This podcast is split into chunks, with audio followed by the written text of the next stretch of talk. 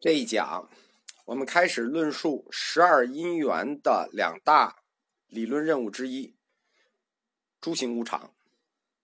无常很简单，补齐这个词就知道无常态。在十二因缘的链条里头，一切都是生灭变化，没有永恒长存。所以，十二因缘的过程本质上就是一个变化过程。因此。无常就是一个人人生命运的必然结论。这句话我们听着不正自明吧？是不是太文学了？可以说，有讲佛教哲学以来，这句话就没有被证明过。原因就是太通顺了，就是十二因缘的过程就是变化过程，所以无常就是人生命运的必然结论。但是，一切都是生灭变化。这句话在物理上你没法描写，或者说你没法建模。你告诉我怎么描写？就在物理或数学上怎么来描述一个一切都是生灭变化的过程？我们想要更科学一点的去描述这个无常，能不能给个公式或者定理什么的？因为十二因缘的每一环，因为 A 所以 B，因为 B 所以 C，这每一环都是大抽象，什么爱缘曲啊，这什么出缘六入啊，这这都是大抽象，很多细节他没写，比如曲，我为什么非要热烈的直取？我的人生就不直取了，行不行？爱缘曲，我长志气，我不就不爱了，咋地？我还爱男的，咋地？所以说，十二因缘的这些要素是大抽象、大数据，是排除了很多小的因素的，或者说，这就是人类行为的大数据描写。个别那些很各色的人呢，像我这种爱问为什么的人呢，被排除了，就当没看见。佛陀后两百年。亚里士多德给了一个公式式的描述，一句话就把十二因缘这个无常的任务彻底在理论上钉死了，而且直接就跳过了我说的这种每一环出现的干扰因素。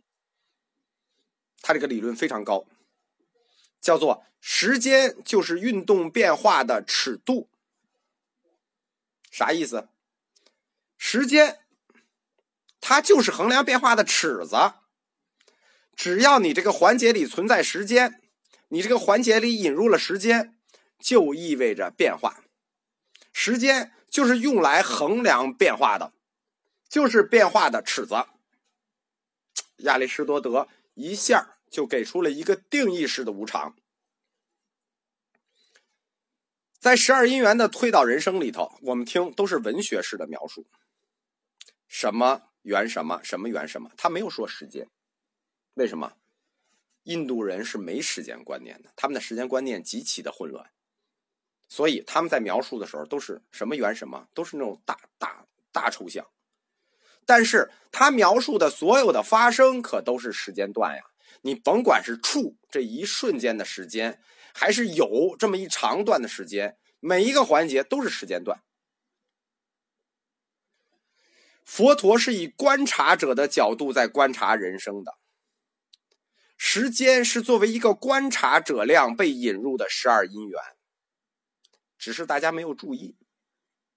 只要有了时间，就有变化。我给大家稍微引申一下啊，哲学里有两个最重要的概念，一个叫时间，一个叫空间。剩下的是围绕时间、空间展开的思辨。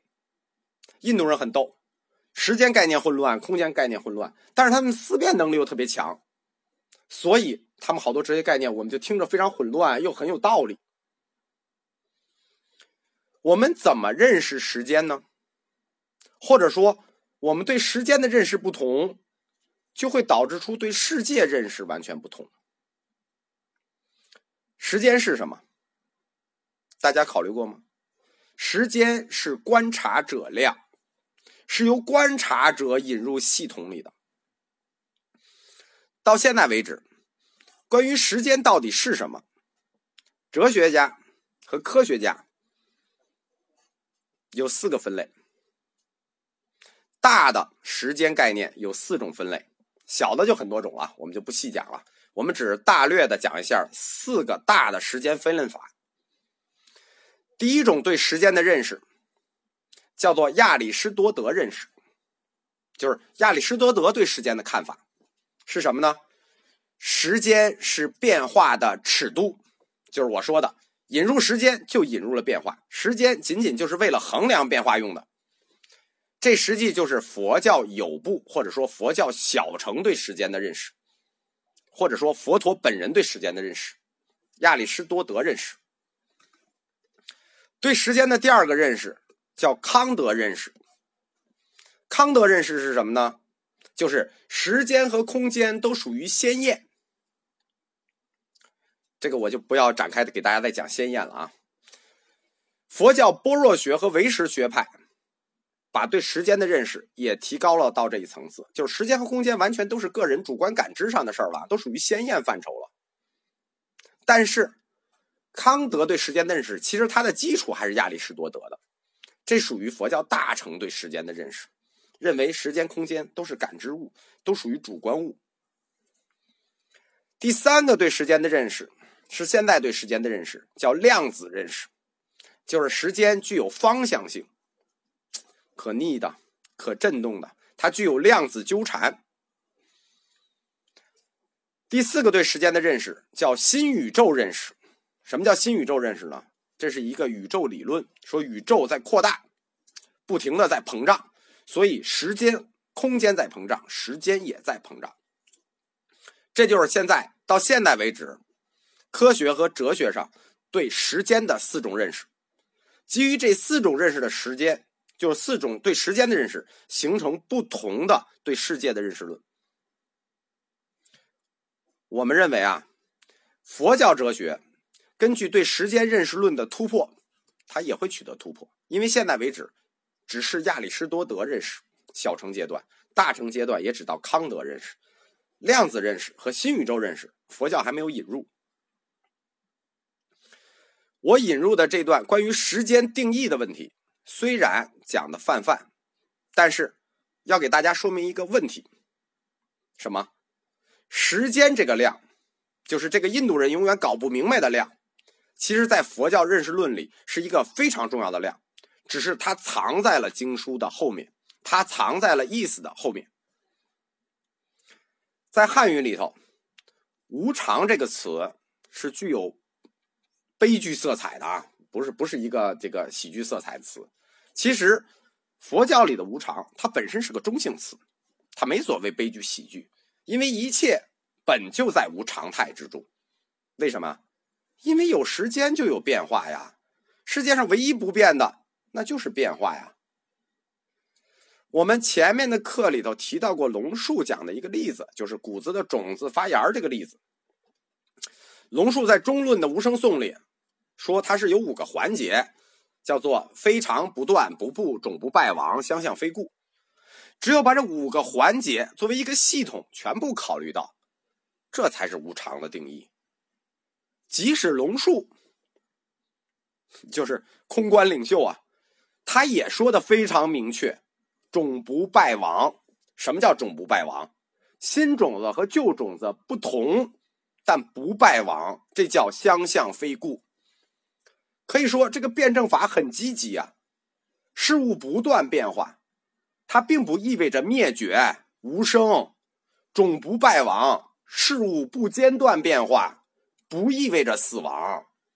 龙树对这种无常的定义说的是很清楚的：无常不过就是新旧孕育而已。但是就不知道什么时候，佛教对无常的解释就变成了一种必然死亡、死亡的代名词。举个不恰当的例子啊，无常是什么？就相当于说，今天天气不错呀，今天天气挺好的，就是一句有意义也没有意义的大白话而已。相当于说，这个世界上所有的事儿都在变化呀，那旧的不去，新的不来吗？老的不死，新的不生吗？就是挺好的一个事儿。挺好的一个哲理，挺白的一个真理，最后就变成了一个很伤感的词。什么人生无常啊，世事无常啊，就是你为什么什么事都要往坏的方向想？一说人生无常，就是坏的方向想。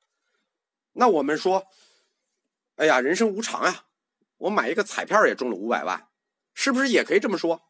也说得通。那下一讲，我们就继续展开讲无常，叫空之出门。